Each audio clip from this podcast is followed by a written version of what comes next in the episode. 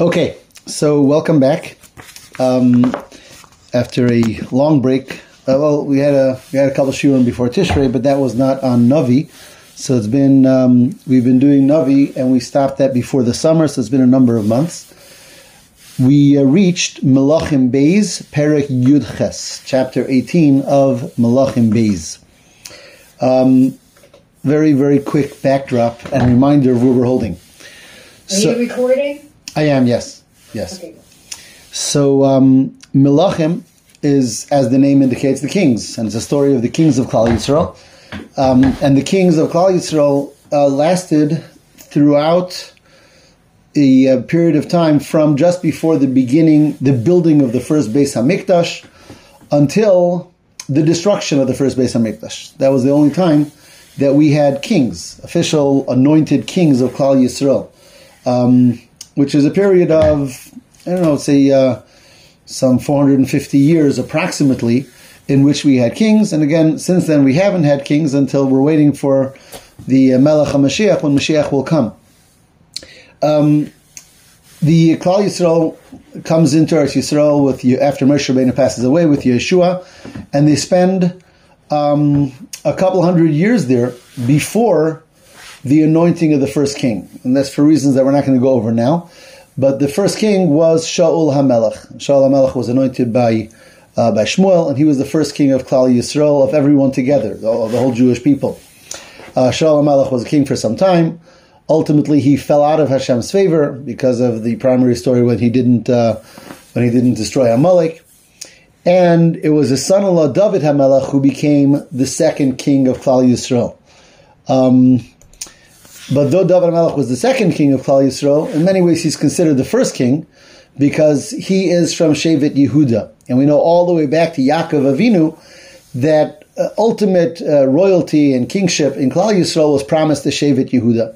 When Yaakov was on his deathbed and he gives the brachas to his sons, he promises to his son Yehuda, Yasur Shevet uh, um, Yehuda, Raglav, the royalty will always belong to Yehuda until Mashiach will come. So Shaul was the first king, but he wasn't the right Shevet, so to speak. It was a borrowed concept. In fact, the word Shaul means to be borrowed. Um, and therefore, his son-in-law, the second king, is the king that uh, kingdom is promised to him and his descendants forever, and that is David HaMelech. And he reigns over all of Klal Yisrael. Um, as we know, David HaMelech, towards the end of his life, wants to build the base of HaMikdash, and Hashem says, it will be your son who will actually build it. You prepare everything. David bought the plot and, or bought the ground and prepared it, but ultimately, his son Shlomo HaMelech, who is his successor, the third king of Klal Yisrael, Shlomo HaMelech, and he builds the first Beis HaMikdash. Um, so those are the first three kings of the Jewish people, and the only three kings who reigned over the entire Jewish people. Because after Shlomo HaMelech dies, so his son succeeds him, and his son is Rechavam, but it's at that time that there's a major split, the split of the ten tribes versus the two tribes. And again, I'm saying this very short, these are things that we spent a lot of time on. But we have the split of the ten tribes versus the two tribes. The two tribes is always led by a king of Malchi Beis David, a king from the descendants of David from tribe of Yehuda, and they're always in Yerushalayim. And those are the two tribes. Uh, the ten tribes are led by an assortment of kings from assortment, assortment of different tribes. They are never in Yerushalayim. They're usually centered in the Shomron. Um, and their kings might be from Ephraim or from Menashe or from really a, nu- a number of Shvatim. It wasn't any one specific Shevet. And that rift never is, never comes together um, until the, the, destruction of everyone, as we'll see and as we're learning. Um, so for hundreds of years, Klal Yisrael splits up into two kingdoms. Two kingdoms that are sometimes at war with each other and sometimes they're at peace with each other, but two kingdoms. The kingdom of the ten tribes, the kingdom of the two tribes. And again, the two tribes are Yehuda, led by Yehuda, and it's Binyamin, Yehuda and Binyamin, and the ten tribes are the other ten. Levi is not part of this. Levi is a little here, a little there. Um, and of course, there's you know single people here and there as well who, who uh, cross lines, but as tribes, it's the ten versus the two. And the story of Malachim, the story of the book of Malachim, is really the is uh, tracing and following the two stories, the two the two kingdoms of the Jewish people, the ten tribes and the two tribes. As I mentioned, the first king of the two tribes was Yeravam, son of Shlomo HaMelech. The first king of the ten tribes I'm sorry, did I say Yeravam? The first king of the two tribes was Rechavam. I, I, don't know if I said that correctly. Rechavam, the son of Shlomo HaMelech.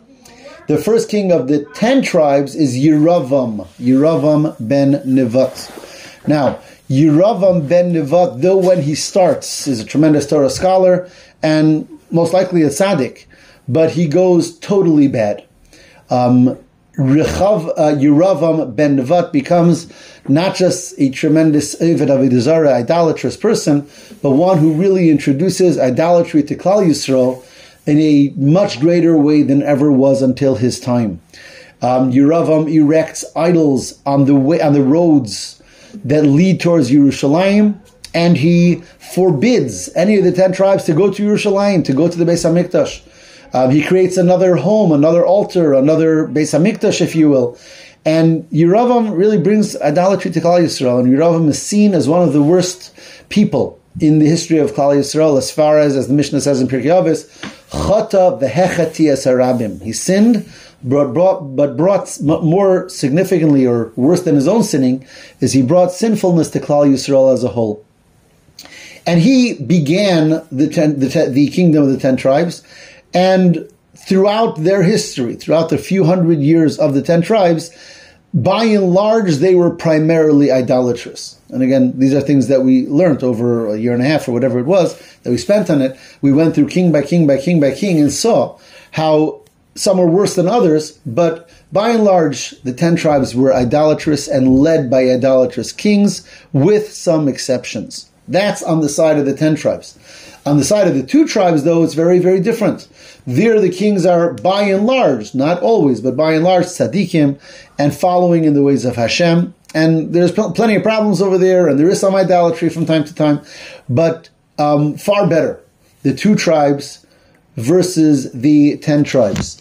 Um, I see a question where we're holding. We didn't begin, we're still doing a review, and we're going to be beginning by chapter 18, Perek Yud Ches in Malachim Beis. That's where we're going to be starting.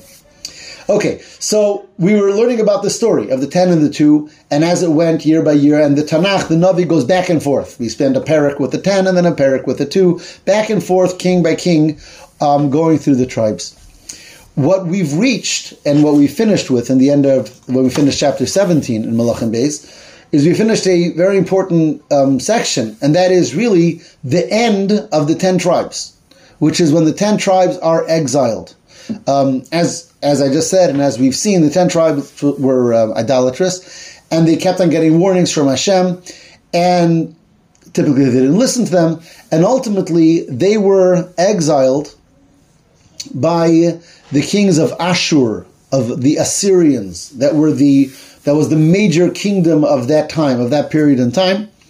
Um, we're talking, I don't have exact years here, but we're talking a good. Uh, I would say 250 years after the building of the second base uh, of the after the building of the first Beis Hamikdash, um, or closer to 300 years after the building of the first Beis Hamikdash, and it's after, I believe, it, there was 19 kings of the 10 tribes.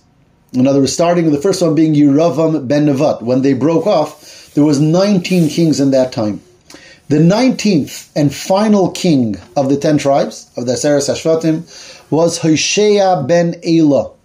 Hoshea ben Elah is the final king of the ten tribes, and it was in his day that the uh, the Melech of Ashur, the king of Assyria, I think his name was Pileser, if I remember correctly. There was a few different kings of Ashur, but I think at that time it was Pileser, and he came and he exiled the the remnants, the remainders of the ten tribes.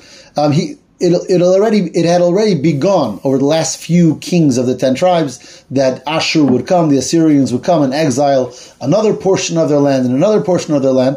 But it was in his time of Hoshea ben Elah that they were they were decimated. They were totally um, exiled, and the way of the time was that the uh, the monarch who would come and conquer would basically exile everyone from the country. And that way he made it that they weren't coming back, and this was his new country. And that's what happened to the Aseres Hashvatim. Um, and of course, that's one of the uh, great debates of all time, exactly if they are in a certain place or if they were scattered all over the world. You know, are there remnants of them? What will be when Mashiach will come? Is a famous question discussed in many Sfarim. Uh, Ramban writes in Chumash that the Aseres Hashvatim will return with the coming of Mashiach, and that will be Mashiach's uh, one of Mashiach's jobs to find them and return them, and that's the Shita of the Ramban, and the Shita I think that many or most go with. But from that time already there was no Aseres Hashvatim in Eretz Yisrael. Um, even halachically, once the ten tribes left Eretz Yisrael, certain mitzvahs of Eretz Yisrael stopped. For example, the Yovel. The Yovel, the um, be, uh, stopped totally. The shmita stop becoming binding um, from a Torah, uh, Raisa, the Torah Shemitah, which is dependent on the Yovel, because the, once the majority of the Jewish people are not in Israel anymore, so these mitzvahs cease to exist. The, again, the Yovel and certain parts of the Shemitah that stopped once the ten tribes left. Okay, and that's really where we finished. In the end of Perik, again, Yud Zayin was when um, Hoshea ben and when his uh, when they were they were exiled. Um, there was an, another side interesting story at the end about that the the king of uh, Assyria settled um, those parts of Israel with other people. Those other people weren't Jewish; they weren't keeping Torah mitzvahs at all, and they were attacked by lions. And many of them converted, but it wasn't a real conversion. That was an interesting story right at the end, the last parak that we learned a couple of months ago. And that brings us to chapter Yudches Perik, Yudches Perik 18. Um, and what we're going to do now is go to the two tribes, because though the ten tribes are gone now and their their story is over, from here until the end of the Sefer Malachim, which is another eight or nine chapters, um, now we dis- we deal with the two tribes who are going to be there for another hundred years or so before the destruction of the Beis Hamikdash, and that's where we go to in Perik Yudches. And we're going to come to one of the greatest kings of the two that ever was of the two tribes, one of the holiest uh, kings and one of the greatest tzaddikim ever to live. And that is the king Chizkiyahu. Sometimes he's called Chizkiya or Chizkiyahu. And we begin his story here tonight. So the Pasuk says, for those following with the with Tanakh, Avahi b'shnois sholish loishea ben Elah, Melech Yisrael. It was during the third year of the reign of Hoshea ben Elah. Remember, Hoshea ben Elah is the one of is the last one of the ten tribes. So when he was three years into his reign, so um, Malach ben Achaz Melech Yehuda. Now there's a new king um, in the two tribes in the tri- in Yehuda, and that is Chizkiya, the son of Achaz. Pasuk says he was 25 years old when he began, and he was going to be a king for 29 years in Yerushalayim. This was the king Chizkiah. And the, and the Navi is very, uh, the, the, one who writes this Navi is Yirmiyahu. Yirmiyahu, as I believe we've mentioned in the past, is the one who writes Sefer Malachim. And he's uh, very lavish with his praise of Chizkiyahu. He says, Vayas hayosher beini Hashem. He did, he was always just in the ways of Hashem. And the big thing in those days was idolatry, and he removed any remnants of idolatry. Um, it's important to note that Chizkiyahu's father was the king before him was Achaz, was one of the few idolatrous kings of the two tribes. Achaz was one of the exceptions, and he was idolatrous. Achaz's father was a tzaddik. Yosam, Achaz's grandfather was a tzaddik. Achaz's son is a tzaddik, Chizkiyahu, but Achaz himself served as a king, and he was an idolatrous king, and he brought a lot of. Um, he himself was idolatrous, and, there, idol- and therefore there was idolatry in his time. So the first thing Chizkiyahu had to do as king was to remove the idolatry that his father had reinstated in the land, and it says that he removed all the bamos, all of those uh, foreign um, uh, altars, and the different forms of idolatry, and the trees that were built for idolatry. He destroyed all of this, and then it says something interesting that he destroyed the Nechash HaNechoshes that Moshe Rabbeinu made. What is that? All the way back in Chumash. So we're talking about many hundreds of years earlier. Um, I think it's in the Torah portion of Chukas that there was a plague of snakes when the Jewish people were in the desert. And there the pasuk says that Moshe Rabbeinu made a snake out of copper, and he put it up on some type of a tall pole, and people would look up to it, and they would be inspired to tshuva. And that's how Moshe Rabbeinu averted that plague that affected the Jewish people then. Now, this um, copper snake hasn't been mentioned in Tanakh ever since Moshe Rabbeinu made it. Again, uh, many hundreds of years earlier, some seven, eight hundred years earlier, and here suddenly it's mentioned, and it seems that that copper um, a snake had become something that some people had served as an idol even though this was made by Moshe Rabbeinu, so it was made with the ultimate kedusha, the ultimate holiness. Nevertheless, because it seemed to have healing powers. Moshe Rabbeinu makes this copper uh, snake. People are bitten, people are smitten, and they're dying. They look at the copper snake and they're healed. Now, of course, we know the reason they're healed is because when they looked at that snake, they were inspired to do tshuva, and the tshuva healed them. But idolatrous people are always looking for excuses, and they saw, wow, this is a copper snake that has healing powers. And therefore, certain people started serving that snake. And it seems that that was just there. And this King Chizkiyahu made a point, and the Navi makes a point of telling us that he actually destroyed the copper snake that Moshe Rabbeinu made. Um, because until that time there were people who would actually bring sacrifices to it, and they gave it a name Nechushtan, and therefore Chizkiyahu destroyed that snake as well. Um, the commentaries talk about the fact that others until that no one ever destroyed that. Uh, some were afraid, you know, it's something that Moshe Rabbeinu made. How you know who would touch it? Who would dare touch it?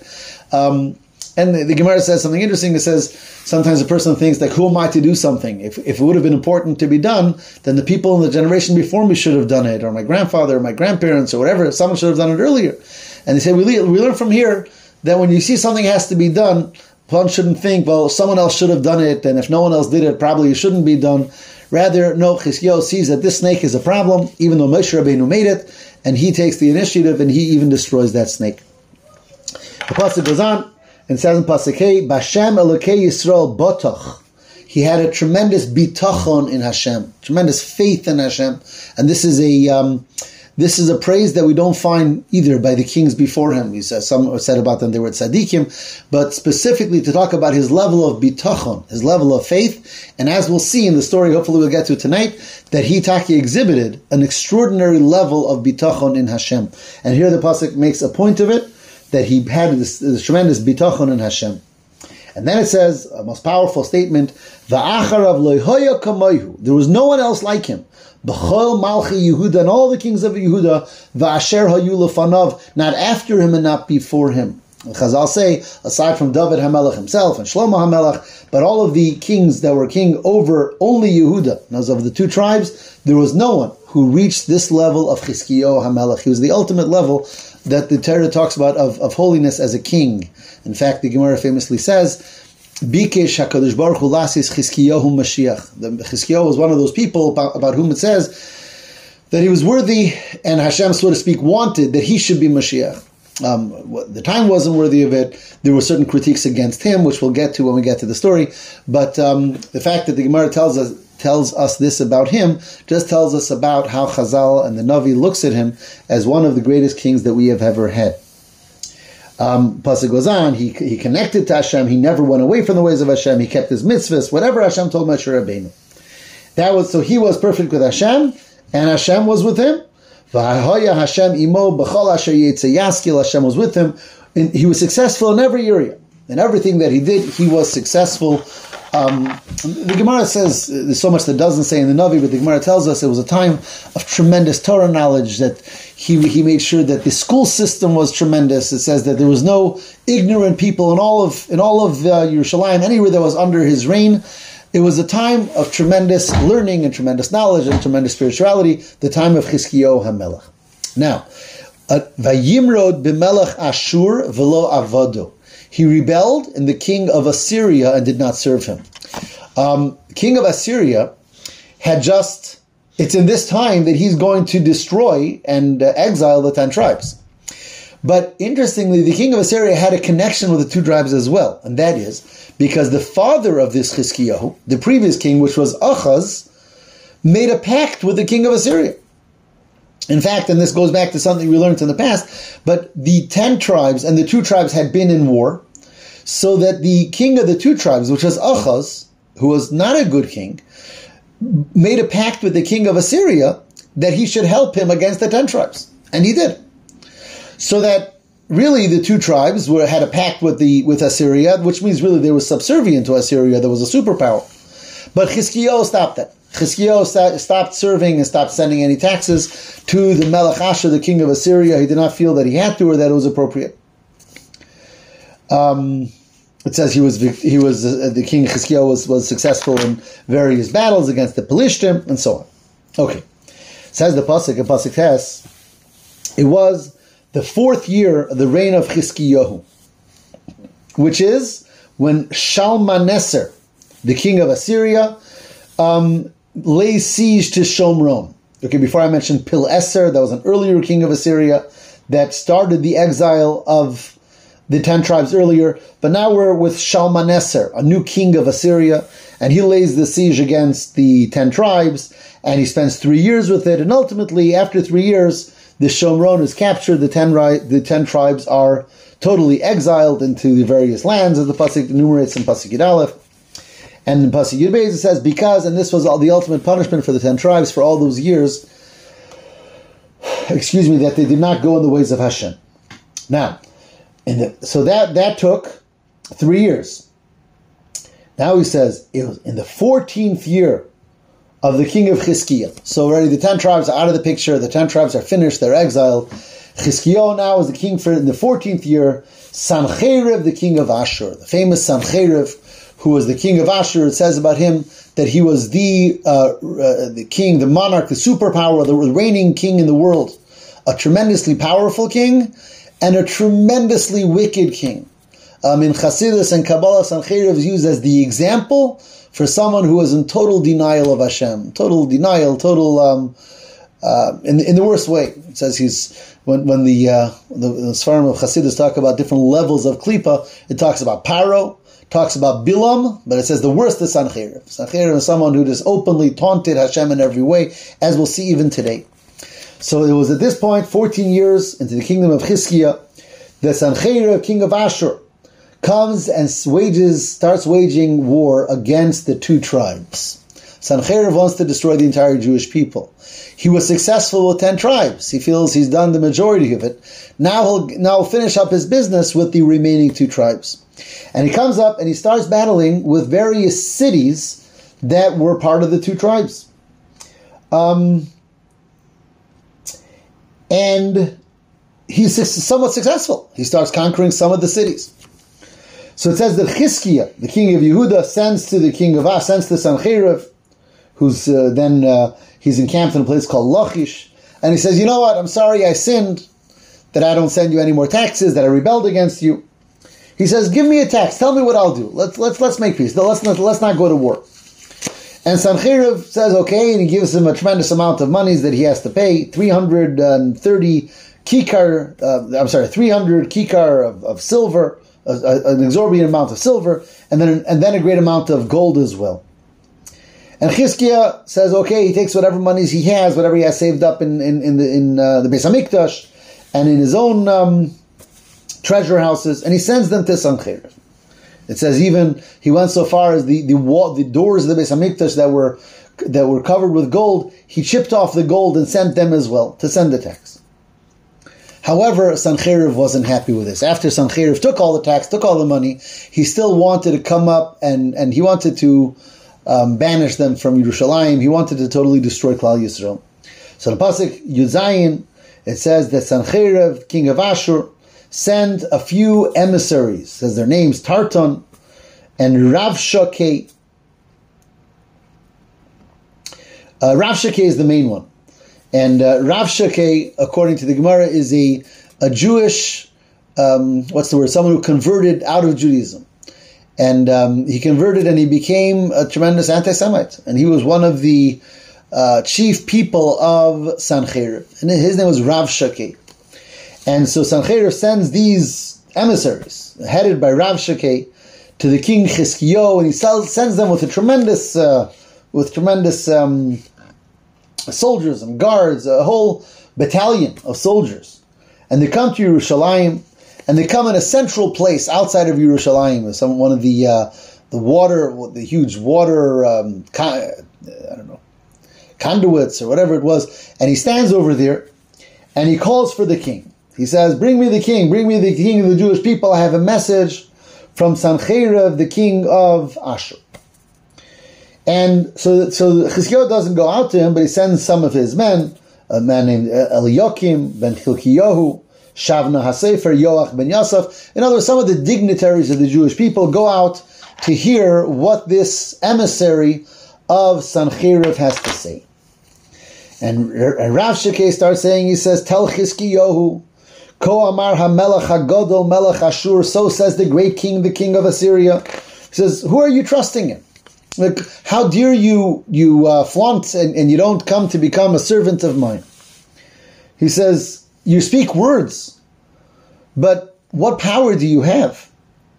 He says, where do you place your trust to, to, to try to, to think that you're going to be able to fight off the king of Assyria, again, who's the superpower of the time? Do, are you trusting in the Egyptians? He says, the Mitzrayim, Mitzrayim are nothing compared to me. He makes fun, he mocks the Mitzrayim. And he says, what are you telling me? You're trusting, you're placing your trust in Hashem and the Jewish God? He says, he says, he's not going to listen to you anyway. First of all, he says one of the things that Chizkiyahu did was he had everyone destroy all the altars in uh, under his domain, and he said you can only serve in the Beis Hamikdash. So he says, look, you destroyed all your altars. They can't even, you can't even, how can you, how can you expect that Hashem should help you if you destroyed all the altars? Of course, that's a ridiculous statement because he would destroy the altars for Avodah. But, but this is what Rav Shakeh is saying. And then he says, in any way, he says, how could you fight someone as great as the king of Ashur? He's, he's taunting him. He says, if I would give you 2,000, he says, if I would give you 2,000 horses, could you even fill them with 2,000 warriors? He says, My master has hundreds of thousands of warriors. And every, every tiny, every little commander has 2,000 warriors under him. He says, I, I, I, challenge you. I'll give you 2,000 horses. Let's see if you can come up with 2,000 warriors. You don't even have that. And it was true. Um, army was a very small army. It was a very decimated army. And he says, he says, um, he says, you should know that we're coming up to Yerushalayim, we're coming to destroy this place. And he says, nothing that you can do is going to stop us from destroying Yerushalayim and destroying everything here. So this is the message of Rav Shakeh, again, the Jewish uh, convert. No, this is the convert, he converted out of Judaism. Uh, who's saying in the name of the king of Ashur, he's saying these words against Chizkiyo. It says, tell us to Chizkiyo, your God can't help you, nobody can help you, we're going to be destroying you. So the three messengers, Eliakim and Shavna and Yoach, the messengers of King Chizkiyo, tell him, he says, don't talk in Hebrew. You know, just talk to us. We understand your language also. We don't need everyone to hear what you're saying. Uh, all the people, all the townsfolk. And Rav Shakeh says, no. He says, no, I want everyone to hear. And he starts addressing all the people. And he says, he starts calling in it, he talks in Hebrew, because he's, remember, he was initially, he was Jew, he was born Jewish. And he talks in Hebrew and he addresses all the people in Yerushalayim. He says, listen the words of the great king of Ashur. He says, this is what the king says, don't follow Chizkiyo. He can't help you today. And don't let Chizkiyo tell you that God can help you, that Hashem can help you. And that this, that this city won't be given over to the king of Ashur. He says, so says the king of Ashur, if you want to have, you want to find grace in his eyes, leave Yerushalayim and come to him. I'll give each person uh, their, their own vineyard and their own, uh, their own fig trees and so on. You'll be able to live and peacefully. But you have to leave your king, you have to leave Chizkiyo. And you'll find another land. You won't be in Yerushalayim. Again, this was their thing. They would exile everyone. It says, come to me, I'll find you a place to live. And he says, nobody can save you from the hands of the king of Ashur. And he starts, uh, he starts counting out all the different countries and the nations that he had decimated. He says, where is the, the gods of Hamas and Arpad and Sfarvim and Henea and Iza? He's counting, you know, nation after nation that the king of Ashur had decimated. And he says, nobody was able to stand up to the king of Ashur. Who's there amongst all the gods of all the lands who was able to stand up against us? And that was his announcement to the Jewish people. And they didn't respond. Pasuk says everyone was quiet, they didn't answer, because that's what Chizkiyo said. Nobody should answer the words of Rav Shakeh. And, and Rav Shakeh turns around and he leaves. So the emissaries of Chizkiyo come back now to the palace, to Chizkiyo. It says, Krui bigodim, they rent their garments, and they come before the king Chizkiyo. Why did they rent their garments? So on a pshat level, because they were they were sad, they were they were destroyed, they were devastated by what they had heard. The Gemara says, especially because of the blasphemy that they heard, that he spoke against Hashem, he cursed Hashem, he blasphemized, and that's why they rent their garments. That's a halacha. When one hears blasphemy, one should actually do kriya, and we learn it from these people who did that, and they came before Chizkiyo. That's Perik Yudches. So Perik Yudches begins, when Chizkiyo hears what they said, so Chizkiyo himself also rents his garments. He also he, he rips his clothing and he puts on sackcloth and ashes, very similar to the story of Mordechai later in Megillah Esther.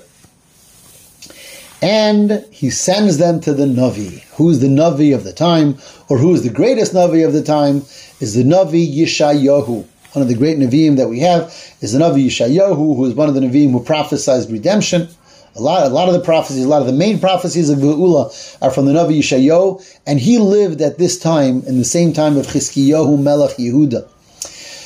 So when Chizkiyahu hears these tremendous threats from the king of Ashur, he sends his shluchim, these three emissaries who heard those threats from Rav Shekeh, he sends them to Yeshayahu Hanavi. And he says, Vayomiru Elav, and they say, they come to Yeshayahu and they say, Koyamar Chizkiyahu, this is what the king Chizkiyahu says, this is a day of tzara, this is a day of, uh, this is a day of, of, of uh, terrible uh, concern for Klal Yisrael. And this is a day that we've come to a terrible place, we have no way out of this.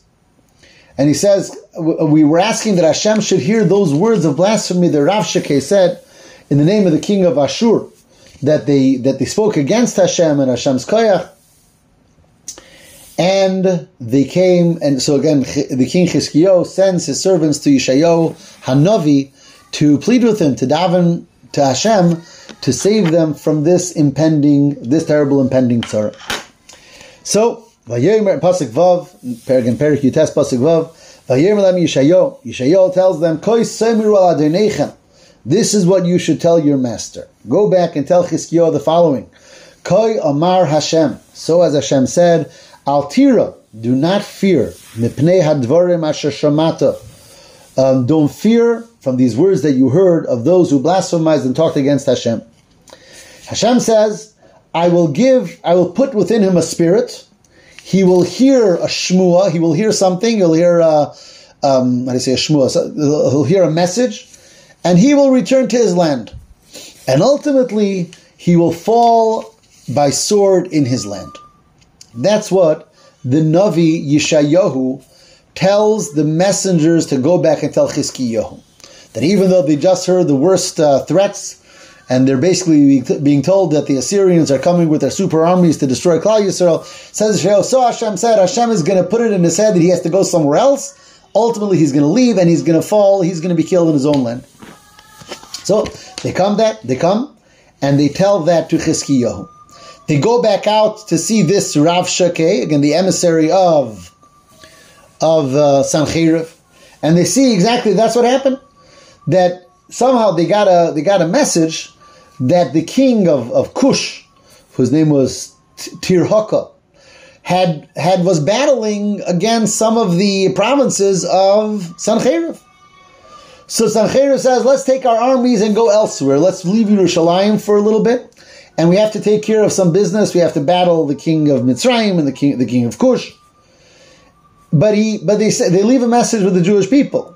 And they say, go, but tell Chizkiyo we didn't forget about them. In other words, it's not, it's just a bump in the road. We're not, we're not uh, giving up. We're coming back to get you. It's just that meanwhile we were attacked in certain other places, so we have to go take care of business there. But we're coming back to get you. They make sure to tell in Pasuk Yud, tell Chizkiyo Melech Yehuda. Don't don't uh, think that Hashem is saving you over here, Asher by the one who you're trusting in. He says, you know what we did to all of the other countries and all the other nations, and don't think you're going to be saved. And again, he says, all the other gods didn't save their nations from us. And again, he talks about the whole thing. He says, Where's the king of Hamas and the king of Arpad and the king of Loir and Sfarvoim? All of these are places that they had conquered and decimated. Chizkiyo, the king, takes, so these are all, uh, these are written, written messages from the Assyrians to the Jewish people. Chizkiyo takes those messages and brings them to the Beis HaMikdash and he shows he, he puts them out in the Beis Hamikdash, the messages and, um, and which it's written these um, devastating threats from the Assyrians that were coming back to get you shortly. And then Chizkiyahu says a very famous and very beautiful tefillah in the Beis Hamikdash. And in fact, parts of this tefillah you might recognize from our siddur that we say different parts of this tefillah. In starts in Pasuk Tesvav. Vayispalel Chizkiyahu lefnei Hashem, Chizkiyahu davens before Hashem. Vayemer Hashem Alekei Yisrael Yoshiv Kruvim Hashem who sits among uh, you know above the Kruvim of the Aron. Atohu Alakim Levadcha, you're the only God, Lechol Mamlechis Aretz over all the kingdoms of the world. Ata sisa shemayim v'saris, you made heaven and earth. Hate Hashem oznecha ushama, Hashem hearken, listen. Pekach Hashem inecharei, open your eyes and see. Ushma and listen to the words that Sancheriv said, who was blasphemy, whose his words of blasphemy against Hashem. He says, it's true that they were successful, the Assyrians, against all the other nations, and they destroyed nations and they destroyed their gods. But that, those, what kind of gods are those? Those are gods made out of stone. But now Hashem, save us from His hands. May all the world, all the kingdoms of the world know. Kiata that you are the only Hashem. This is the tefillah of Chizkiyo. Again, it's a, a famous tefillah in Tanakh. It's a short tefillah, only a few psukim long, but where Chizkiyo, in desperation, turns to Hashem in the Beis Hamikdash, um, uh, talking about those threats that he had just received, uh, really death threats for him and his nation from the Assyrian king. Now, Chizkiyo just davened in the Beis Hamikdash. Yeshayahu, the Navi, wasn't with him. But Yeshayahu immediately got a response from Hashem to Chizkiyahu's tefillah. And therefore Yeshayahu now sends a messenger to Chizkiyahu in Pasuk Chaf. Vayishlach Yeshayahu ben Amoitz el Chizkiyahu lemar. Yeshayahu, son of Amoitz, sends to Chizkiyahu, Koy amar Hashem Yisra. So has Hashem said, Asher hispalalta Eli concerning the tefillah that you just davened to me, El Sancheriv Melech Ashur about Sancheriv, about the threat of Sancheriv, king of Ashur, Shamati, I heard your tefillah. Hashem and this is what Hashem said. And he goes on to say a very allegoric, um, an allegoric uh, prophecy. But basically, he's taunting Sancheriv. He says, "Who are you starting up with?" He says, "Your, your, words of blasphemy. Who uh, against whom did you raise your voice? You raised your eyes upward to the to Kadosh Yisrael, to the holy God of Klal Yisrael. Um, you said it through your servants, and you talked about your might." He says, uh, he says, I have allowed you, I, Hashem says, I have allowed you to be victorious over other nations. Um, but ultimately, it's all what I allowed you in the world that I made. Um, again, it's a very, it's a very allegoric uh, nevuah. But basically, he says that everything comes from me, and whatever you were victorious comes from me when you came home, when you came, you went to war, and you came back from war, and now you're trying to get me angry. Hashem says. He says, because you talked in this way, in this way of blasphemy against Hashem, he says, I will put, um, he says, like when you, you have an animal and you put the, uh, the yoke on the animal or you put something in the nose of the animal, I'm going to put that in you and I'm going to bring you back to where you came from. He says, um, he says, you're not even going to, uh, uh I'm sorry. He turns to Chizkiyo and says, he says, you don't worry, you'll be in Yerushalayim and next year you'll eat from the produce of the ground, and in two years, and in three years. And this, and you're going to stay here, Yerushalayim is going to be fully safe. He says, the king of Assyria is not even going to come into your, there won't even be a battle. He says, there won't be even an arrow thrown in Yerushalayim. And there won't be a, um, a shield in Yerushalayim. And there will, they won't be able to, in the olden days, one of the things they did was every, every city was surrounded by a wall, so they would build like they would build uh, uh, like uh, bridges or whatever to get into the city. He says nothing is going to be built around the city. In the same way that Sancheriv came, he's going to go back home. He's never going to enter into the city. I, Hashem says, Viganoisi I am the protection for this city. Lemani leman David avdi. I am going to bring salvation to the city for my sake and for the sake of David, my servant, who of course Chizkiyo is a descendant and ultimately successor of.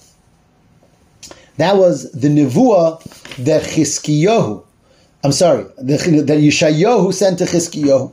Again, Chizkiyahu was the king, and Chizkiyahu went to the Beis Hamikdash and said that beautiful tefillah begging for Hashem's protection. And Yeshayahu the Navi receives a response from Hashem, sends a messenger to Chizkiyahu that Hashem has responded, he has heard your tefillah, he has promised you his protection, and Hashem promised that there's not going to be a battle even. There's no battle, there's no war, there's nothing to worry about. And that night, that night was the first night of Pesach. That night, in the first night of Pesach, Sancheriv had his entire army that was amassed around Yerushalayim and it was a, was army of hundreds of thousands. and Chizkiyo was with his whatever he had in Yerushalayim, a very tiny army. It says that night Chizkiyo went to sleep. He said, Kriyash went to sleep. He said, he Hashem, I said, Hashem, I can't do anything. There's no way I can battle at all this army. I place my full bitachon in you, my full trust in you, and he was able to go to sleep. And we said earlier that one of the beautiful things it says about Chizkiyo was his level of bitachon, his level of trust in Hashem, and here he exhibited that when his nation was on the brink of annihilation, a, from a natural uh, standpoint, he placed his total trust in Hashem, and he went to sleep. And here we have one of the greatest nisim ever recorded in Tanakh, maybe the greatest nis in Tanakh. Pasuk Lamed Hey, Vayhi Balayla, who was on that night, Vayetze Malach Hashem, a, a Malach, a messenger of Hashem went out, Vayach b'machane Ashur. He just killed in the in the machan in the encampment of the Assyrians, Meya Shmoinim v'chamisha elef. 180,000 people died that night. 180,000 soldiers. This was the, the vast, the majority of, of Sancheriv's army. Sancheriv's army numbered, it says hundreds of thousands, but 185,000, that was the majority of the army, and they just died in their sleep. A Malach Hashem came and he killed them all. And by Yeshkimu, Baker, when everyone woke in the morning, or whoever was left woke in the morning, Vihine Kulam Pegarim Mesim, everyone was just dead. There was this plague, an unexplainable plague, in which 185,000 people died overnight. An entire army was wiped out. And that was the punishment uh, for Sancheriv for his blasphemy, the only one in Tanakh who taunts Hashem in that way. Sancheriv, Sancheriv didn't die. Sancheriv gets up and with his bodyguards, whoever's with him, still alive, and he sees what happened. He just lost his entire army. They all died. He, he runs away. And he goes back, the king of Ashur comes to Nineveh. We know the city of Nineveh, which is a great big city, and uh, later in the story of Yonah. But uh, the Nineveh was a, an important city of Ashur, of the Assyrians in their time. He comes to Nineveh, and he goes into his um, Avodah his uh, idol. He wants to bow there. Um, in the, his his Avodah was called Nisreich. That was the name. And as he comes there, he has two sons. So they see their father, how he had just fallen into total disgrace. He just lost his entire army. He just lost everything. And they killed him there. The two sons, Adar Melech and Shar Etzer, killed Sancheriv. And they ran away to a different city. And another son became the king of Assyria after Sancheriv. And this is the tremendous miracle of the downfall of Sancheriv and his massive armies who promised the annihilation of the Jewish people in this very miraculous way on the night of Pesach. Um, interesting that the Haftarah that we say on the last day of Pesach, a very famous Haftarah, the one that talks about, again, some of the greatest prophecies of Mashiach, which was said by Yeshayahu, was said concerning this nace, concerning this miracle of the downfall of Sancheriv Melech Ashur. And the reason it said it, uh, we say it on the last day of Pesach, is because this happened on Pesach. This happened on the first night of Pesach, which we know is called the Lil Shimurim, a special night of guarding. Just like the first great miracle of Yitzias Mitzrayim happened on that night, this great miracle, the sa- saving of Yerushalayim from the hands of Sancheriv, also happened on that first night of Pesach. And we say that after on the last day of Pesach specifically because it's all about the last day of Pesach is connected with Mashiach, especially as we know by Chassidim, Sudas Mashiach, and so on. That it's the end of the end of the whole Pesach is connected to Geula, and Chizkiyo was connected with Mashiach. We said earlier he was worthy to be Mashiach, and Yeshayo was the Navi of Geula. But they all prophesize and talk about this tremendousness that happened on that time. Um, it's interesting. The, the Medrash, the one Medrash says, uh, the pasuk just says that the Malach killed all of the Malach, all of the uh, all of these people but it doesn't say um, how or what exactly. The Medrash says that what happened was the Malachim sang Shira. They, now, normal Malachim are always singing Shira to Hashem, always singing the praises of the praises of Hashem. Typically, though, that cannot be heard by by human beings. Over here, what they did, what Hashem did, was He allowed that everyone should hear the Shira, and when humans hear the Shira of the Malachim, they can't contain it, they can't handle it, they can't contain it, and they died. That's a, it's interesting, according to a medrash, that the, the way it actually happened was through a tremendous shira that was sung at that night by, I'm sorry, the shira is always sung, but the, they were they were enabled to hear the shira, and that's how they died. Again, of course, that's not in Pshad. It says that the malach killed them, but according to one medrash, that is the way that they were put to death at that time. Um, this brings us to Perik Chaf. Okay, you know, I'll go a little bit, a little bit further. Um, Perichav. Bayami Mahem. On these days, Chola Chizkiyahu Lamus. Chizkiyahu became very, very ill, and he was on his deathbed. He was, he was dying. And interestingly, even though this comes right after what we just learned, so it sounds like this happened after that war, really Chazal tell us it happened before the war. Um, and we, that's a general rule in Torah that not things are not necessarily in chronological order. And according to Chazal, this story that we're going to read now about the when Chizkiyahu became very ill and he was almost going to die happened just before this great miracle of the of the death of Sancheriv's armies. Be that as it may, he became very sick, and Yeshayahu came to visit visit him. Again, Yeshayahu was the Navi. Chizkiyahu was the king. Yeshayahu ben Amoitz is the Navi. The king is deathly ill, so the Navi comes to visit. Vayomer and the Navi tells the king, he says, Koyamar Hashem, so Hashem said, Tav levesecha, ki He says, uh, you know, tell your family whatever instructions you need, give them over your last will and testament because you're going to be dying. This is your, uh, this is it. You're deathly ill because you're dying. And Chizkiyahu turns his face to the wall and starts davening. Again, Chizkiyahu was a big davener. We had his beautiful feel on the previous paragraph. We have it now. He turns his face to the wall and he davens, Vayispal Hashem, Ona Hashem, Zecharnes Asher Salachti Lefanecha Be'emes Belevav Shalom. Remember how I've gone, I always went before you in truth with a complete heart. V'atoiv Beinecha Sisi, I always did only was good in your eyes. Vayef Chizkiyahu B'chi. And Chizkiyahu cried um, and he cried. He, he cried a tremendous. Uh, he cried. He cried. He cried his heart out to Hashem, asking him to save his life. Interestingly, he had just been told by the Navi that he's going to die, and yet he didn't. Uh, that didn't stop him from turning to Hashem and davening to be saved. And this is one of the places Chazal learn from that we always daven, no matter what we daven, even if everything seems bleak, even if we got a message from Hashem Himself, so to speak, through a Navi. The Navi said, Koyamar Hashem. So he was told, you know, game's up. Still, a Yid never ever a Yid never never gives up and always can turn to Hashem, and Hashem has has the ability, not as the ability, but can and does overturn a negative decree. When it comes to nevuah, a navi, a nevuah that is a negative nevuah can be overturned through tefillah, and this is one of the examples brought for that. So, Yeshayahu had left, right? Because Yeshayahu came to visit the king. Then Yeshayahu told him that you're going to be dying. And now Yeshayahu left, and Chizkiyahu starts davening. Before Yeshayahu is even able to leave the palace, Udvar Hashem Hoya Ilav Leimer. And Hashem now again gives a new nevuah to Yeshayahu. And he says, Go back. Go back into the room. Go back to Chizkiyahu. And tell him, Koyamar Hashem Elikei David Avicha. So Hashem said, the God of David, your father, Shamati es I saw your davening. Ra'isi es dimasecha, I saw your tears. I heard your davening, I saw your tears. I am going to heal you. And by Yom Ashlishi Tala Beis Hashem, in three days you'll be able to go to the Beis Hamikdash. From being deathly ill in bed, in three days you'll be able to actually go to the Beis Hashem. And he says, I will add, I'm going to add to you now 15 years. 15 years I'm going to add to your life and I'm going to save you from the king of Assyria, from Ashur, and the I'll guard and protect your city. That's what I told you before, that this happened before the big nace, right? Before the big nace, Hashem is promising him, don't worry, you're going to be healed, you're going to have another 15 years of life, and I will save you from the king of Ashur. And um, so Yeshayahu comes in, and he's he's very happy to give over this nevuah, because Yeshayahu a few minutes ago had given over a nevuah that, that, uh, that Chizkiyahu, the king, is going to die.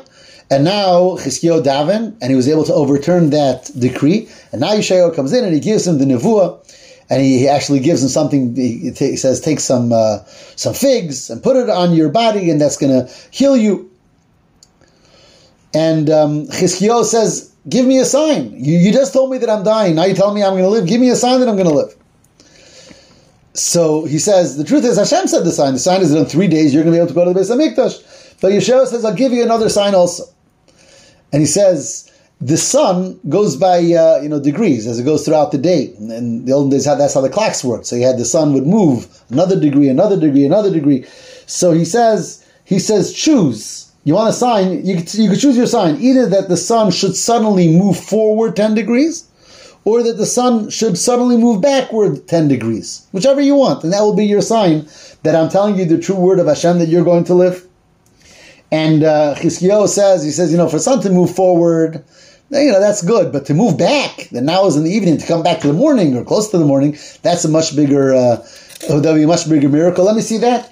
And Yeshayahu calls to Hashem, and that's exactly what Hashem does. And um, and and uh, knows that this nevuah is going to be happen, and that's of course what happens. And he does gain another 15 years of his life.